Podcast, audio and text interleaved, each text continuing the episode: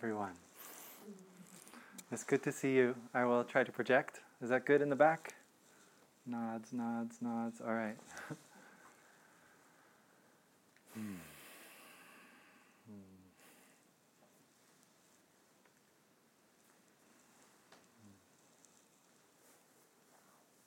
I really enjoyed that sit. uh, I have to wake up very early tomorrow, get on an airplane. And uh, the days, the day has been relaxing, but it's also been full. Mm. I wanted to uh, not not share too long so that uh, we could do some questions and responses. And perhaps I'd be able to speak to some of your very specific issues or questions in practice, uh, and not just in a general sense. Uh, but I do want to share about how important it's been for me in my life to uh, to find the time to do what we just did, to stop, right? To stop and just be present. Uh, and to share a little bit about some of the practice I learned that's really helped me to do that.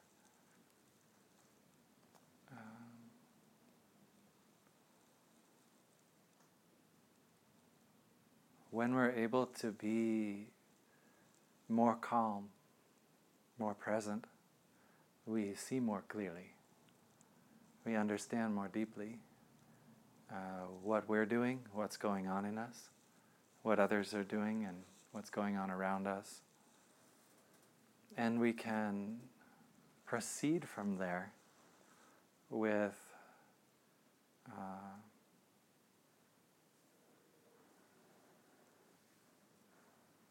with the way we contemplate ourselves and others, with the way we communicate and relate with others, with the choices we make in terms of our activity and our work in the world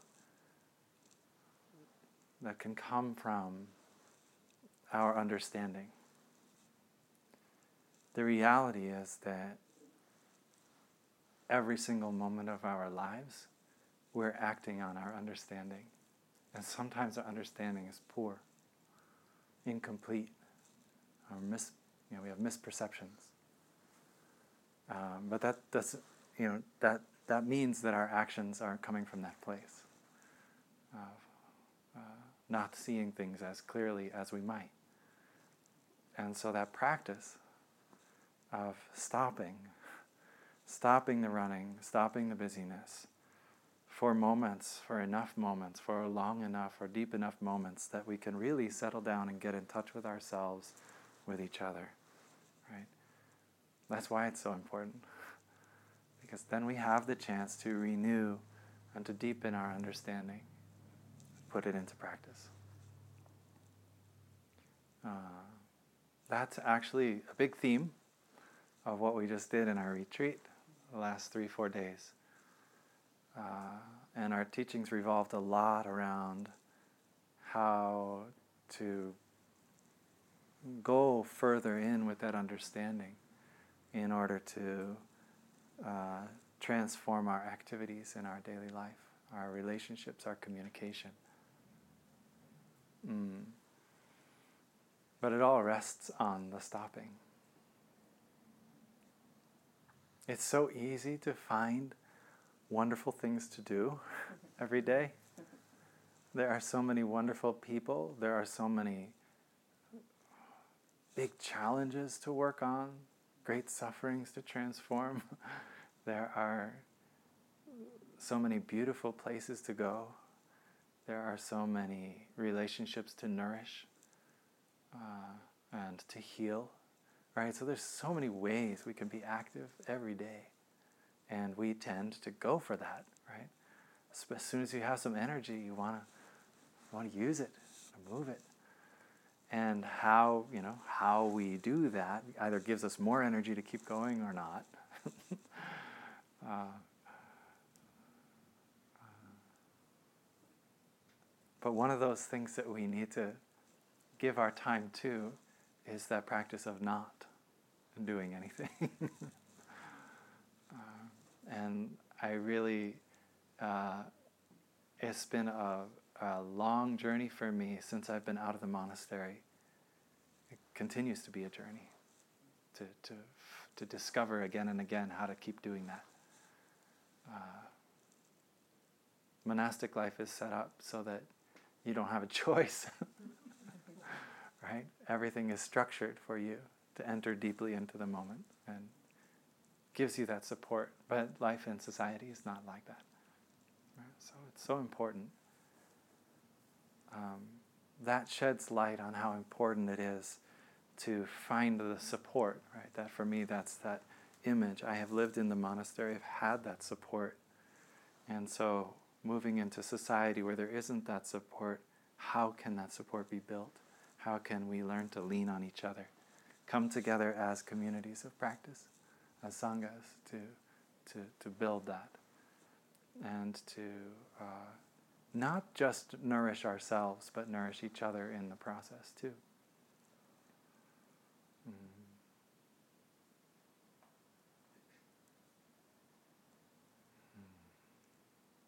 So here's a fun technique, all right? At least it's fun for me. for me.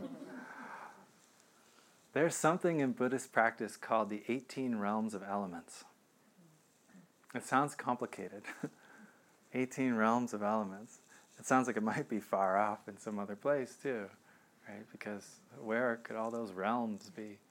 But actually, the 18 realms of elements, 18 divisible, uh, is three sets of six each one of those six is a facet on the same experience that we carry every single moment of our day. But I want to tell you about the 18 realms of elements because it's an incredible tool for calming and clarifying. Uh, if you can learn to tune in through it, it's so lovely to deeply relax into the moment. Okay, so the first set of six on these 18 realms refers to the sense organs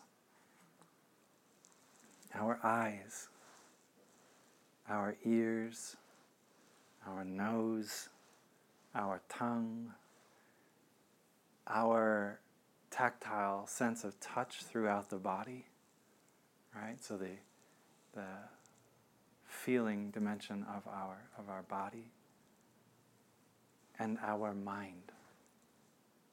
That's the first six. And you might say, why is the mind in there with the other physical sense organs? Right? Eyes, ears, nose, tongue, body, and mind. Um, it's because it operates in the same way as the other senses. A sense organ is a sense organ because it produces a sensory experience, sensory input for us, right? And when we are thinking, we produce that also. It's a, it's a, the thought produces a sensory experience for us. You, you tune in, you'll see you, you, you do feel your thoughts, right? They create something in us. The, the interoceptive nervous system in our body is producing all kinds of things heavily influenced by our thinking. Right? So our eyes are in contact with, when they're in good working condition and they're open and the, maybe it's not pitch black out, there are colors, light, and shapes and forms around us, and our eyes are in contact with the, the light, the color, and the forms. And because of the contact between those two, there is seeing. Right?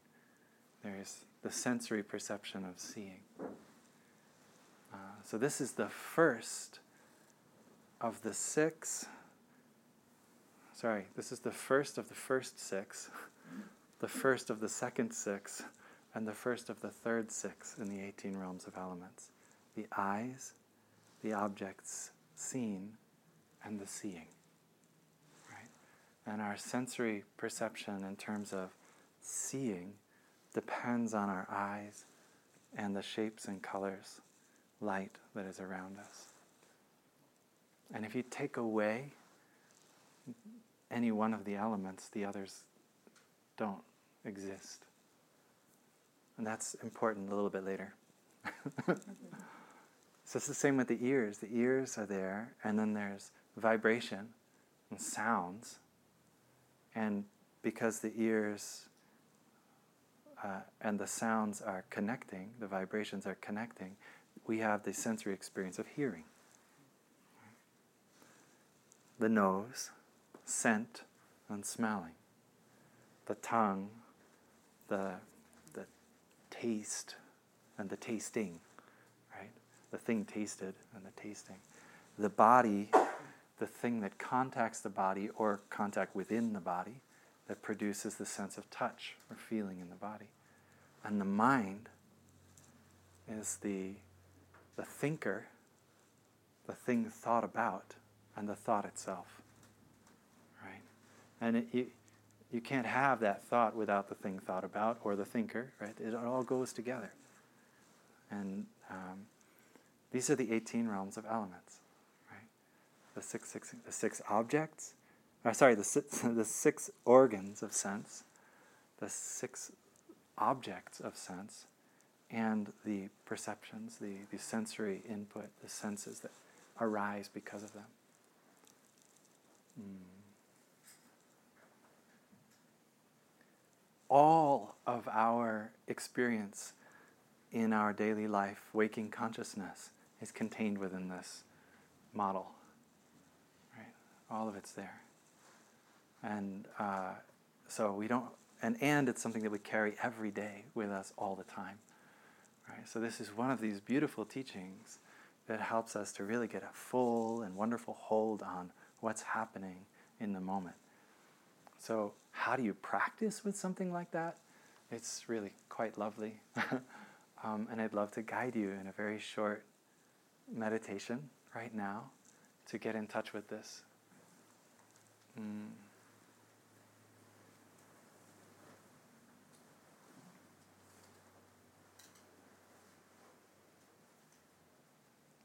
So,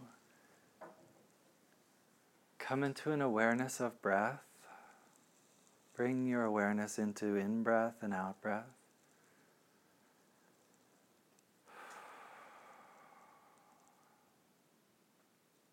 In breath and out breath are going to happen. We don't have to do a whole lot there. Accept whatever effort it takes to bring our mind to the sensation of breathing in and breathing out.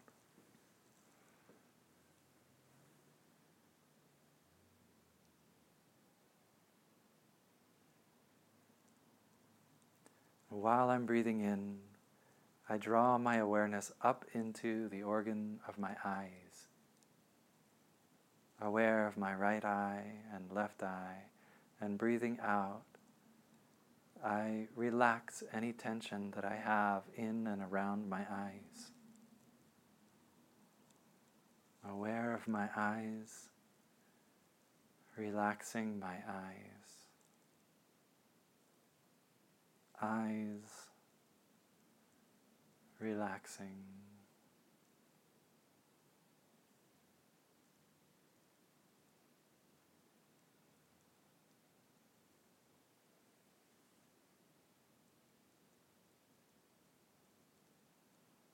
Feel the space of your eyes the eyebrow and the bones that hold the eye, and the skin and the lashes and the ball. Try to sense the whole space around your eyes. And invite it with each out breath to relax a little.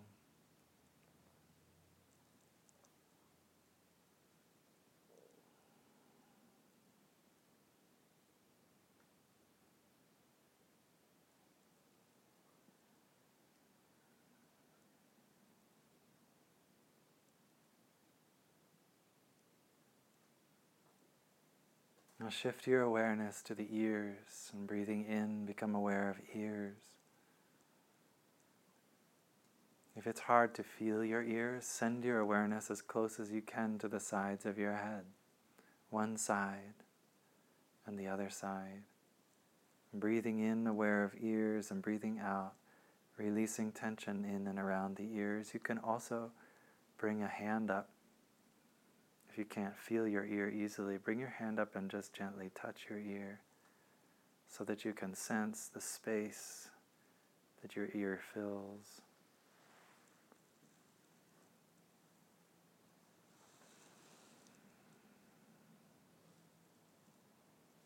Aware of the outer ear, aware of the inner ear, breathing in ears, breathing out, relaxing.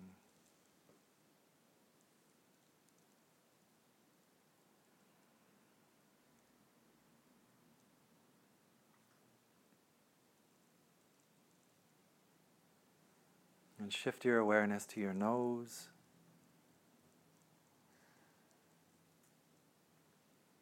The right nostril, the left nostril.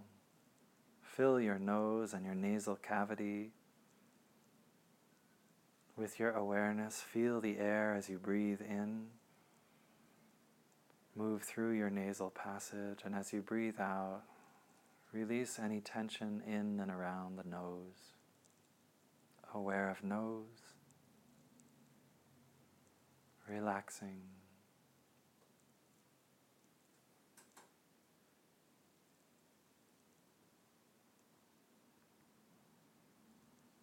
Bring your awareness into your mouth, into the space around your tongue, and to the tongue itself. Aware of the jaw, relaxing the jaw teeth and gums, and there the tongue. Release any tension in and around the tongue.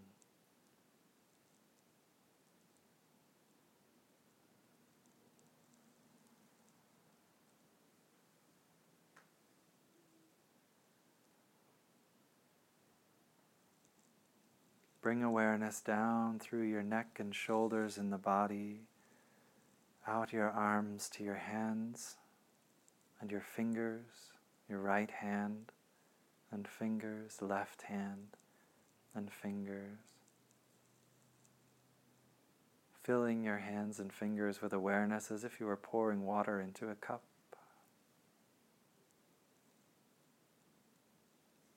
Aware of hands and relaxing hands.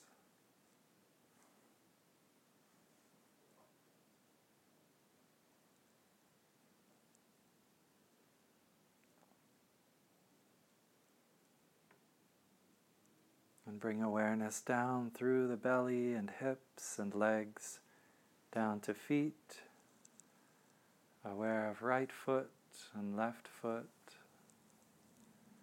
and sending that invitation to relax and release tension into the right and left feet.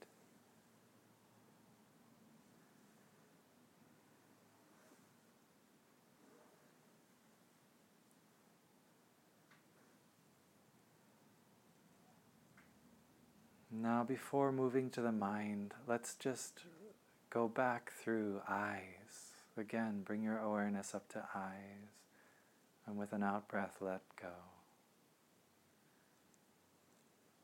And to ears, and let go. And to nose, letting go. To tongue, letting go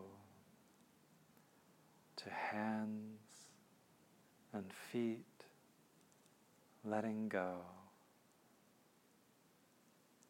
And now drawing awareness deeply inward, find that space in the center of your being out of which your thoughts arise, reaching out and with every thought that rises up and out of that space inside, looking for meaning, looking for understanding, take a breath and let it go. Release it. Don't follow.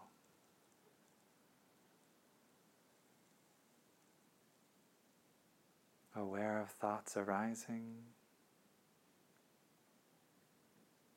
releasing thoughts.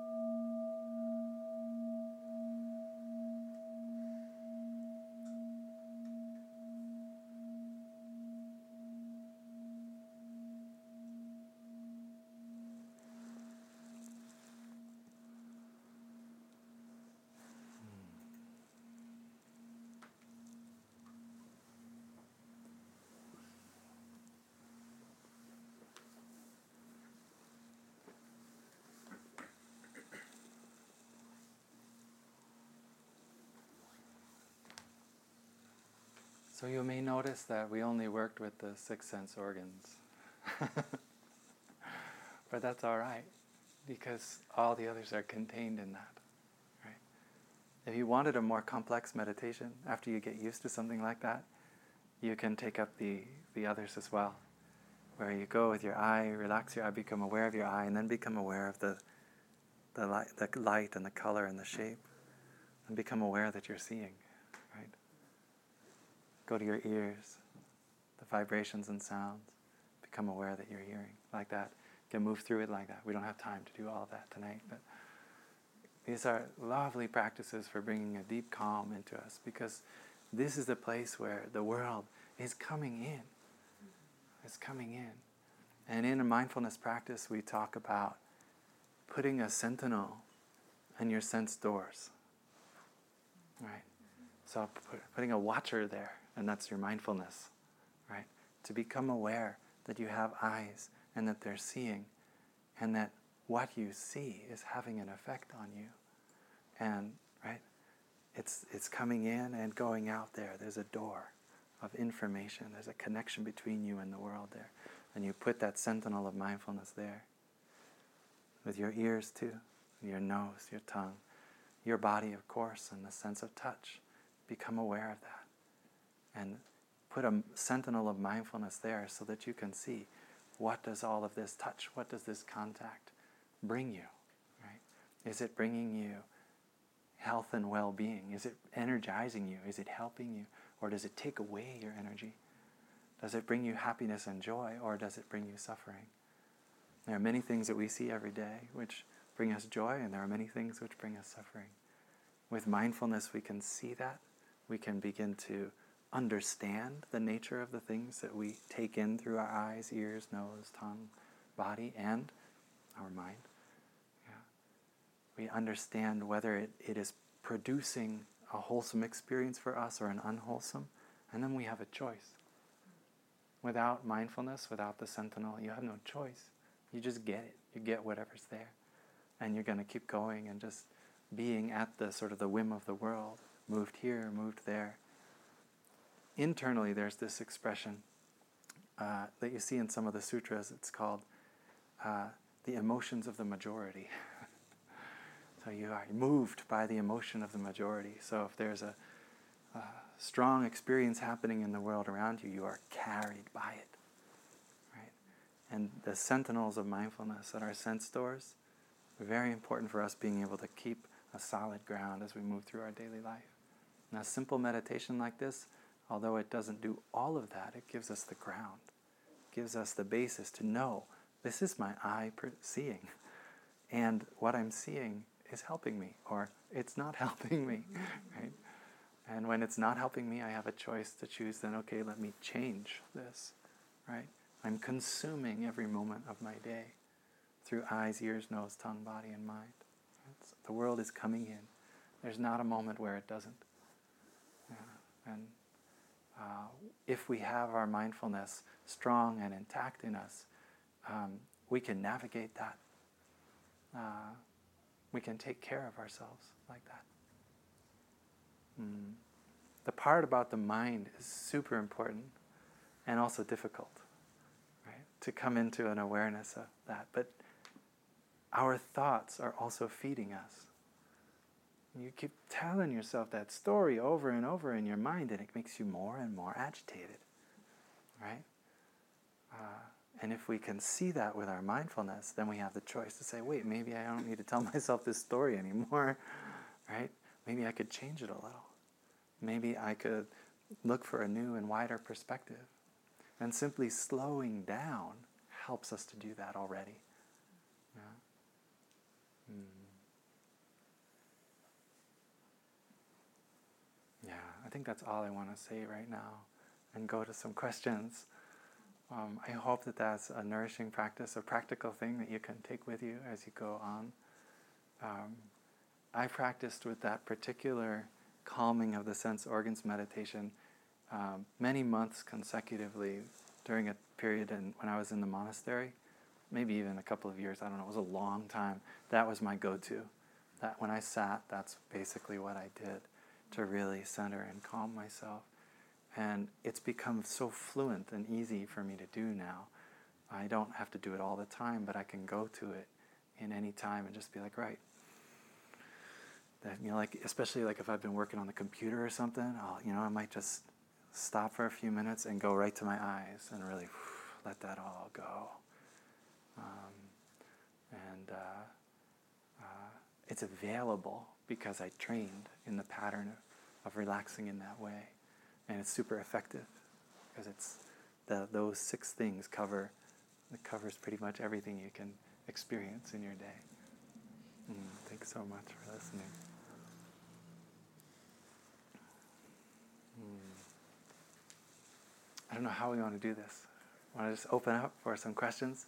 A good question in terms of Dharma questions is a question that has to do with your daily life. It has to do with things you're experiencing or difficulties you might be having applying the practice to a certain part of your life or you know so if it comes out of your life experience no doubt it has something to do with a number of other people in the room too not that like your issue is about them but they have something similar mm-hmm. right and so it, it's it's good in the sense that it's a it's a universal or common question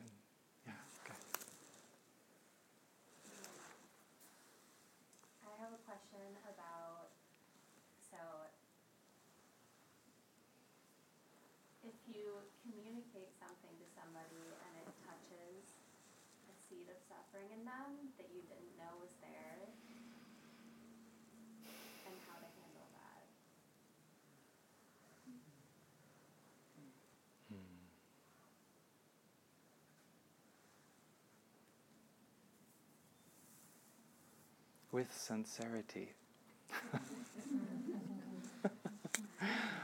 um, it's a difficult moment, isn't it? When we become aware that we have hurt someone without meaning to hurt them or without knowing that like the issue was there at all. Right? Yeah. Yeah.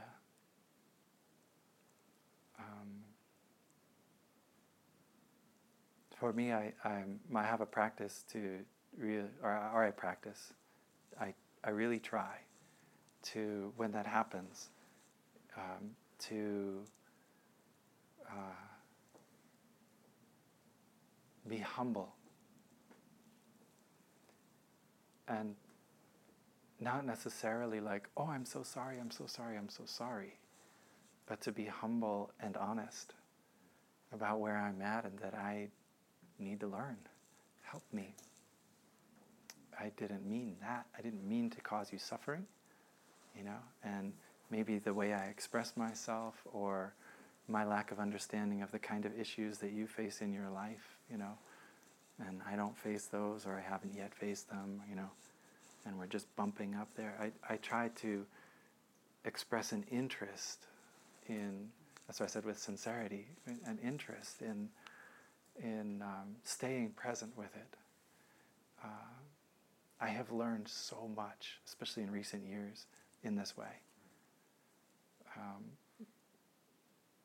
following up with my sincere willingness to participate and learn and grow from the experience. Um, mm. I don't think it's possible that we can move through life and not cause little bits and pieces of suffering, at least, if not big ones. Um, right? Uh, it, none of us is perfect, and we'll, we'll conduct ourselves perfectly, right? No matter how hard we try. Um, and, and most of the issues that are deeply, that are powerful for people in terms of suffering, for any one of us, most of those issues are not individual issues. They're collective issues. They're, they're problems we have in, in the evolution of our species. Um, you know, something along the lines of race or gender, right? These kind of things, these are very potent sufferings, and they're collective issues. And so, uh, to endeavor just to meet them and be a part of them, and to try to uh, uh, to learn and grow as best we can. That said, there are some times when we can't actually come to a good place with someone. They're not ready or they don't want to reconcile when, we ha- when they feel we have wronged them. And so we can't expect perfection there either. Uh, I mean, in the, in, the, in the field of therapy and psychology and such, there's statistics around this. Like, you know, when you have a clientele, there's a certain percentage of clients you can expect that you, you yourself are not going to be the right person to help them, and it won't. It's just not going to work. Um, so there's that part is sort of a harder reality to bear for us, but at the same time, it's part of our life to be to have hardship and challenges and, and pain. There's no life without that. And so developing a practice of embracing the part of ourselves which feels so bad about hurting someone else. That's another part of it. I think I've gotten somewhat good at that with myself, like having having compassion and patience for that part of me which you know might beat myself up for having said something or done something which uh, caused harm. That's another part of the practice too, taking care there self compassion. Mm-hmm. Thanks. There is one written question I should do.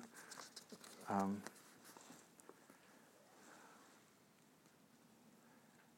and I have to answer this question from outside of the monastery, of course, because I'm no longer in it. But I would like to know why monastic members are asked to practice chastity. Why can they not pursue a romantic relationship that would eventually include a sexual relationship? It's very much a part of the monastic life of a number of traditions to have chastity and celibate practices. Um, not all Buddhist monastics follow that. That's part of what's in Buddhism the full ordination path, and certain cultures have moved away from that and have, you know, robust expressions of Buddhism in their culture and society that don't include the full ordination practices, and so they actually have uh, traditions where uh, the monastics or the um, priests, if you will, are are able, even able to marry. Um, so, in the Plum Village tradition is a full ordination tradition, and you do practice celibacy, you practice chastity, and um,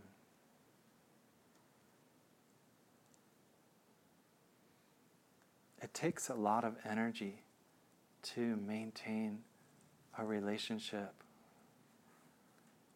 that will be as intimate as a sexual relationship needs to be. Right? Like if you're going to have a sexual relationship and not risk a lot of suffering, you need to give a lot of energy to that relationship to maintain it, to keep it healthy and strong. And the monastic aspiration is not about personal uh, gain in any way. And so your life is a life of service. And so every ounce of your energy is precious in that sense.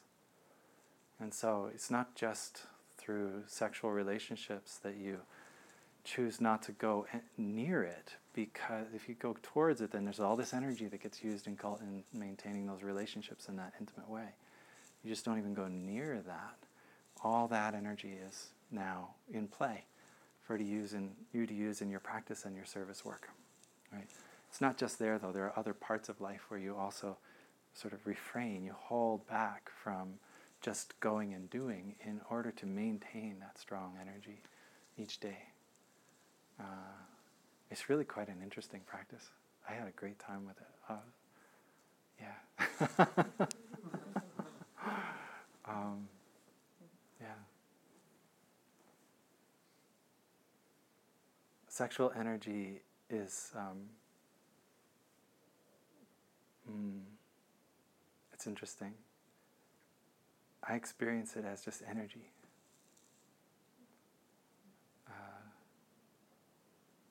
And what we think of as sexual energy that might be like a biological drive, my experience is there's very little. There's very little biological drive. Most of it is um, stimulated by activity in the mind, generated by activity of the mind. And this is the same kind of thing. If you go deep into your stopping practices, you, will notice these sorts of things. But that's, a, that's something that I learned through that practice over years. That my mind is really the instigator of all that energy that seemed to be like a biological need. It's not really so much of a biological need. When, when you're able to, if you count your, you know, if you allow that mental activity to be part of your biology, which it, in a way it is, right? Then, then it is kind of a biological need as long as you cultivate it. But if you don't cultivate that, if you're not allowing your mind to produce that stimulation inwardly, which will give rise to sexual energy, then it doesn't happen. And that it's uh, before that, it's just energy in you. And again, you, you move it. You move it in a different way. You move it into your service work. Yeah. Thank you for that question. Mm. Amy, I'll let you facilitate. That I rode with uh, on the retreat, she was asking about that. She was, we are talking about the third mindfulness training, and it it says roughly, um, you know, to to take care of your sexual energy in a I don't know what I can't remember exactly the words, but sort of a wholesome way. Like perhaps you don't have a partner, you're not going to have a partner. So she was like, I really want the Sangha to talk about this more. So what are these skillful ways? How do we take care of this energy? And maybe you kind of answered the question by working with that mind, but maybe people feel like it might take them a while, and what do they do with it? Oh yeah, it does. Not just you just can't be like, oh, I'm just gonna turn it off. yeah. You know, oh, so habit energy is habit energy. she's not here tonight, so I'll ask for her. Yeah. Well, that would be that would be a great topic to take up as a long-term study. How you know what what is this energy? How is it produced in us? what increases it, you know, what, what in a sense agitates it or escalates it, maybe that's a better word. What escalates that energy in us? I mean, you could take up all sorts of very interesting topics, and I'm sure you'd have a big crowd if you published that you were going to discuss certain topics with this, you know, because um, it's an issue that everybody faces, right? and there's a tremendous there's tremendous suffering in our society right now around this too. The the the ease with which one can get completely lost in mental patterns around this is just blown wide open in the last 20, 30 years. Yeah, so you know what you what you feed yourself will grow something in you. right? It's that simple. And once it starts going, it's looking for more food. It's a habit energy. It just keeps producing more of itself. Apple trees grow apples. They don't grow oranges, right? And in this case, you know, the, the, the habit of um, being lost in sexual thoughts or fantasy or whatever, right, is it's going to produce more of it. It's going to try to produce more of itself. It's not going to try to calm down, right? Just so yeah, that's a great topic for for discussion. I would take it up with the sangha. I mean, I have one perspective, but I'm sure there are many beautiful thoughts out there. Hmm. So I will mention that we um, do plan on covering exactly that topic. Um, our Mindful Community Conversation series this fall, so stay tuned. I've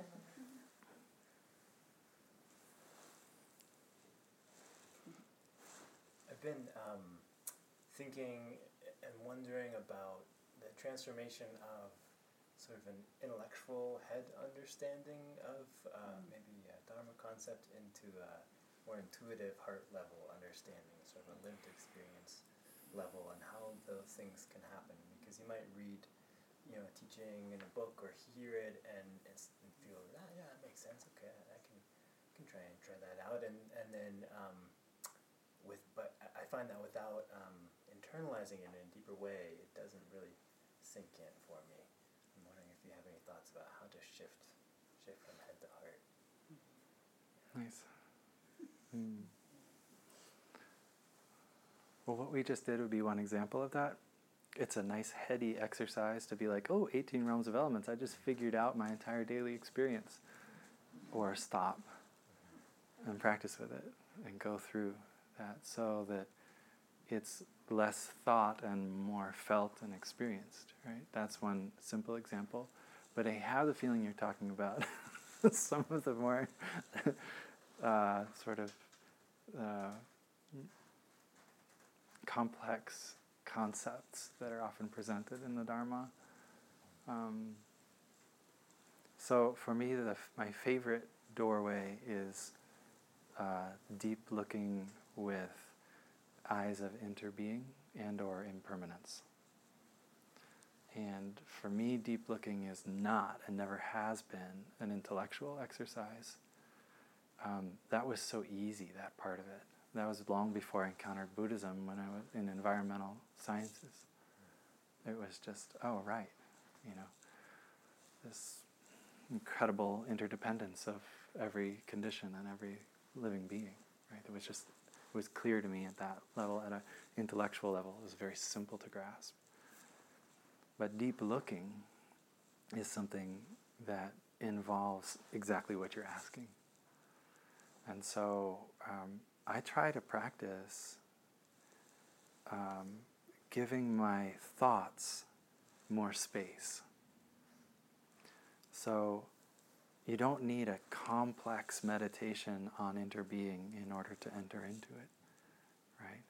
So you have uh, the classic idea that Thay would often give, and that I have used many times in my talks, is look into a flower, right? Because flowers are beautiful and they're pleasant to look into, so it's a nice example to start with. You take a flower, and you've got a flower, and you're going to look into a flower, and in the flower you see sun. Because you know the flower can't be there without the sun. You're looking with the eyes of interbeing. To do that, you're asking a question of yourself What's the flower made of? Right? I want to expand my sense of the flower, my idea of the flower, from just being this thing there that, right, maybe is yellow and green, right, and shaped in a nice way, to something deeper. And I look into it, I say, What are you made of? And one of the first things that might come into my mind is, and it might just arise, it might be thinking, just come out, well, flowers have sun, the sun and the flower. Okay, so then I take that thought and I give it a little space. Right?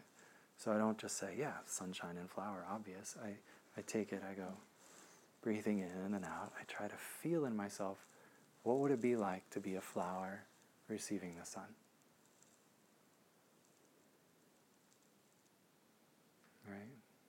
I take a couple breaths with that thought as a flower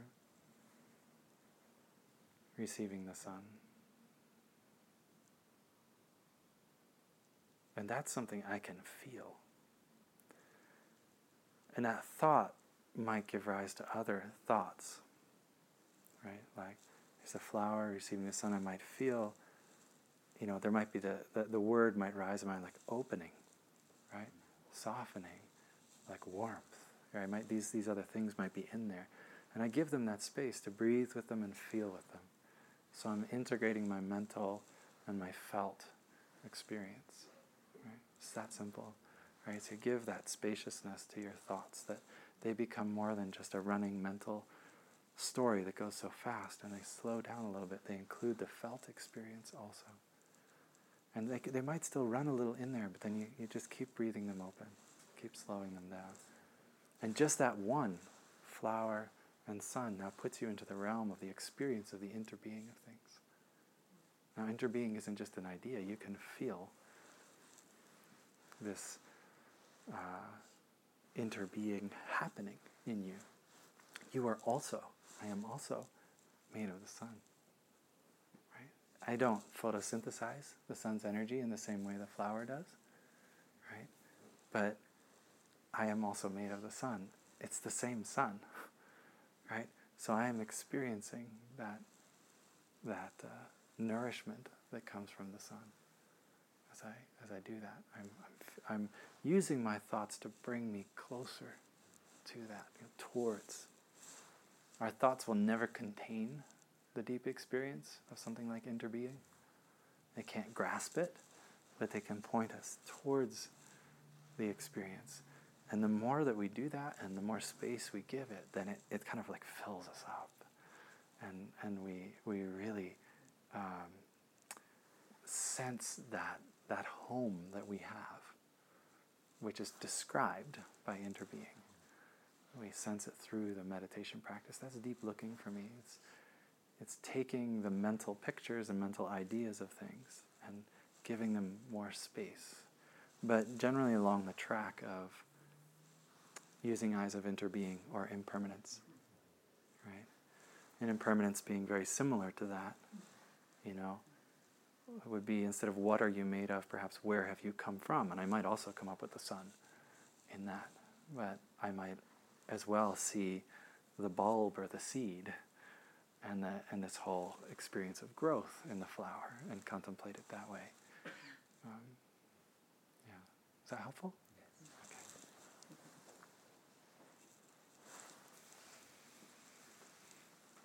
Miriam has a question. Um, on a similar vein, I've heard Thay's teachings on interbeing and a lack of a separate self a lot. Mhm. Where does the fire come from? It doesn't come from anywhere, it doesn't go anywhere. There's nothing stable, everything about you is changing constantly. I get that intellectually, but I don't truly understand how that is supposed to alleviate a fear of death, since I still very much feel least in this moment, a conglomerate of many elements which produces thought. Mm.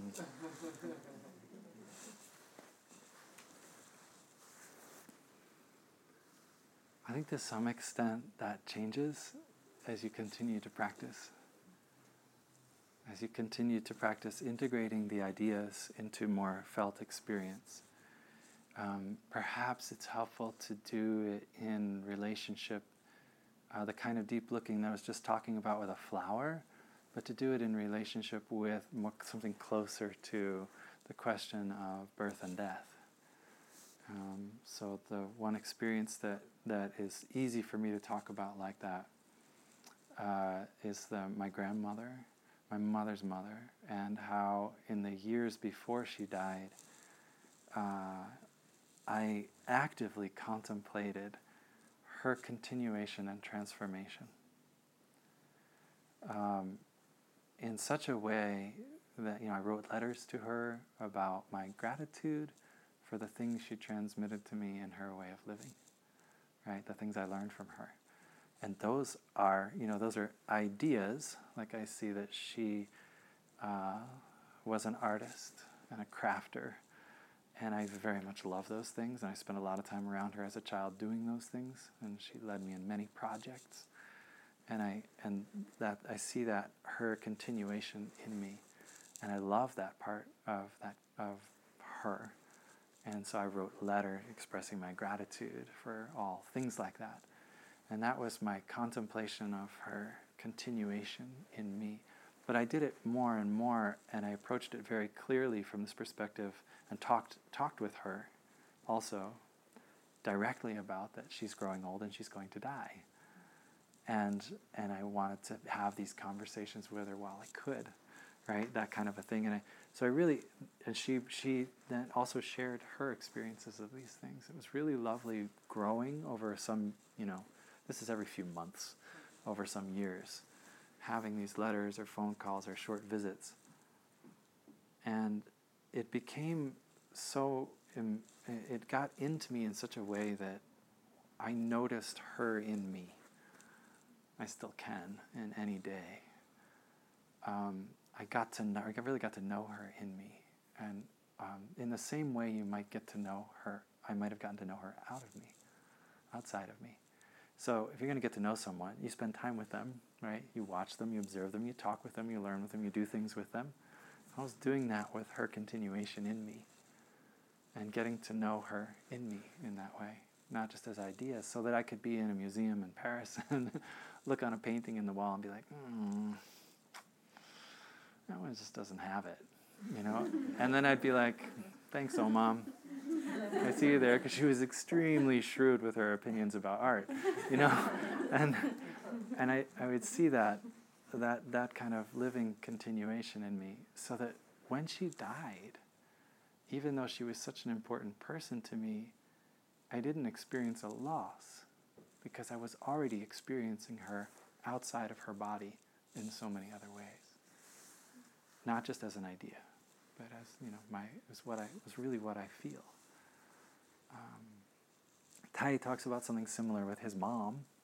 Took him six years, he said, but he eventually, contemplating her continuation, felt her as the moon on a full moon night caressing his cheek.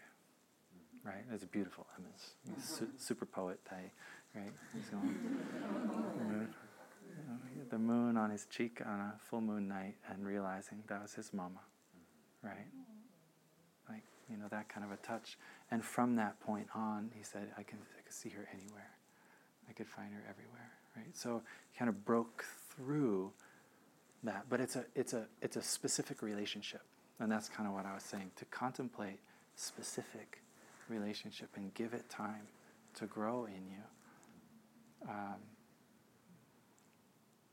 maybe not your own death, right? Yeah.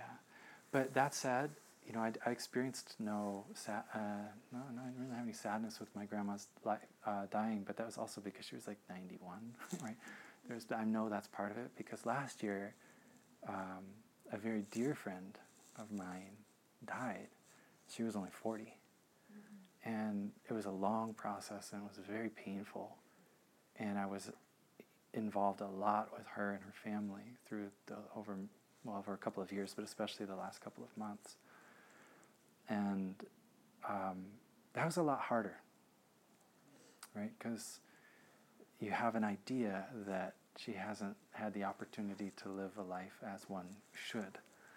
But that idea is the cause of my suffering, right?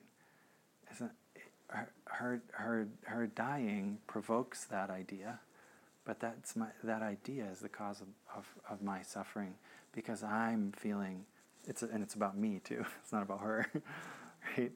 It's, it's, it's me feeling this mm, discomfort with the, the, the injustice of, of that that would happen, right?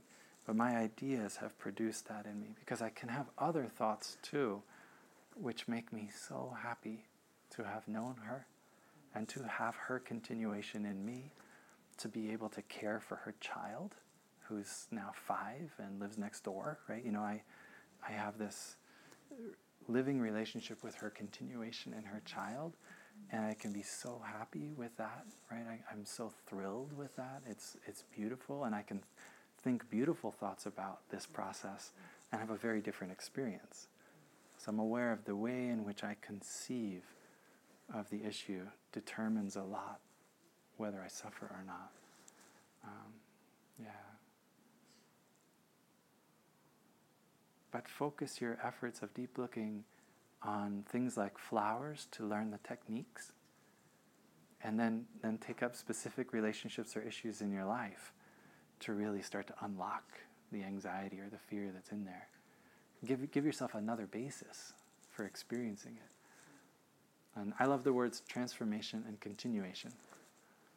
Those are also Thay's words. But I, those those two words are words that i love to use because those words are closer to what i feel is the reality uh, when I look deeply of what we're going through, rather than like a beginning and an end with birth and death.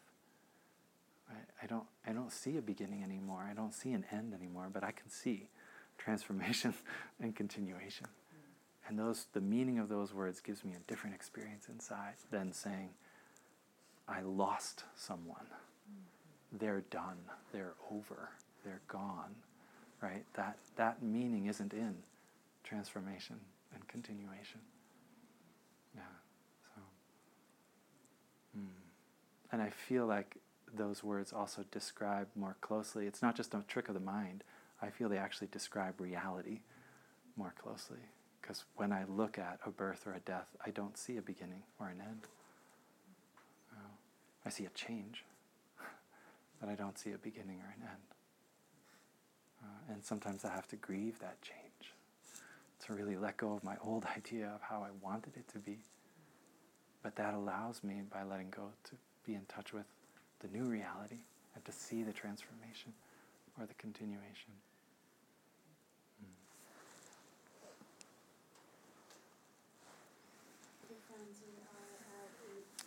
Woo!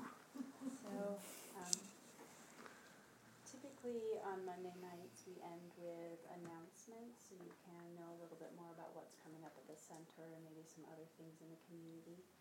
And um, then we'll um, end with a closing bell and um, any help that you can putting away chairs and cushions is much appreciated.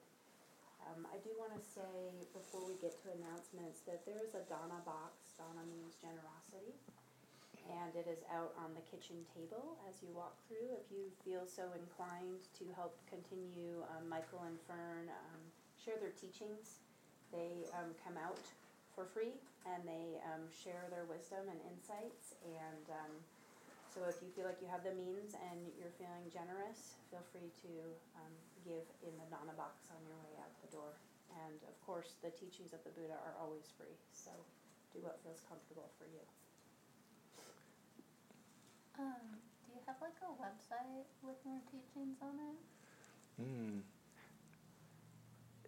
There's a couple places you could see that actually up and coming, right? The talks from our retreat we just had this last weekend here um, will be posted on the Open Way site at some point soon.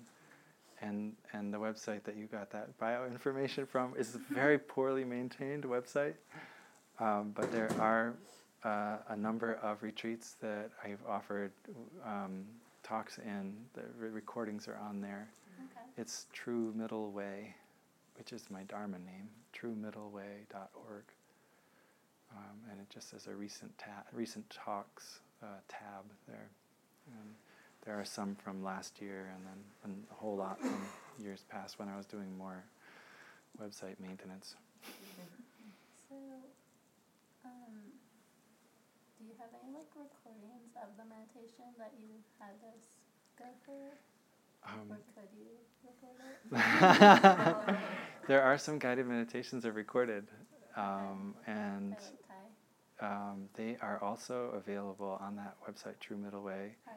There's no hard copy discs available, the meditations, oh, but no, you can download MP3s. Could, like, download yeah, you can download MP3s.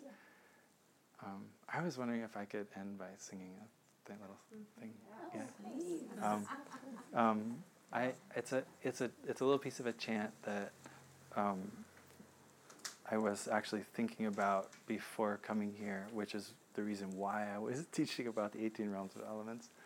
Um, so I thought it would be good to end with it. It also talks about the gratitude to the Sangha, to the community of practice.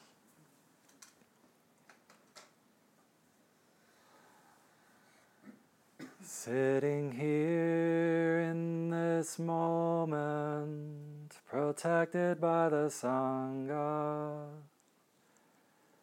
My happiness is clear and alive. Ah. What a great fortune to have been born a human, to encounter the Dharma, to be in harmony with others, and to water the mind of love in this beautiful garden of practice. The energies of the Sangha and the mindfulness trainings protect and help me to not make mistakes or be swept along in darkness by unwholesome seeds with kind spiritual friends. I am on the path of goodness, illumined by the light of Buddhas and Bodhisattvas.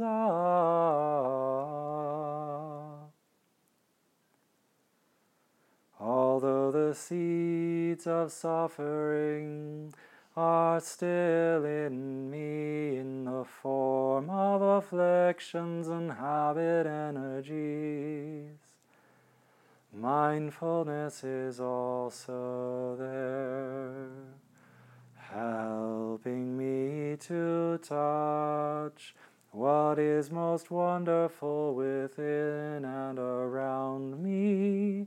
I can still enjoy mindfulness of the six senses. My eyes look peacefully upon the clear blue sky. My ears listen with wonder to the songs of birds. My nose smells the rich scent of sandalwood. My tongue tastes the nectar of the Dharma. My posture is upright, stable, and relaxed, and my mind is one with my body. If there were not a world honored one, if there were not the wonderful Dharma, if there were not a harmonious Sangha, I would not be so fortunate to enjoy this Dharma happiness today. Ah.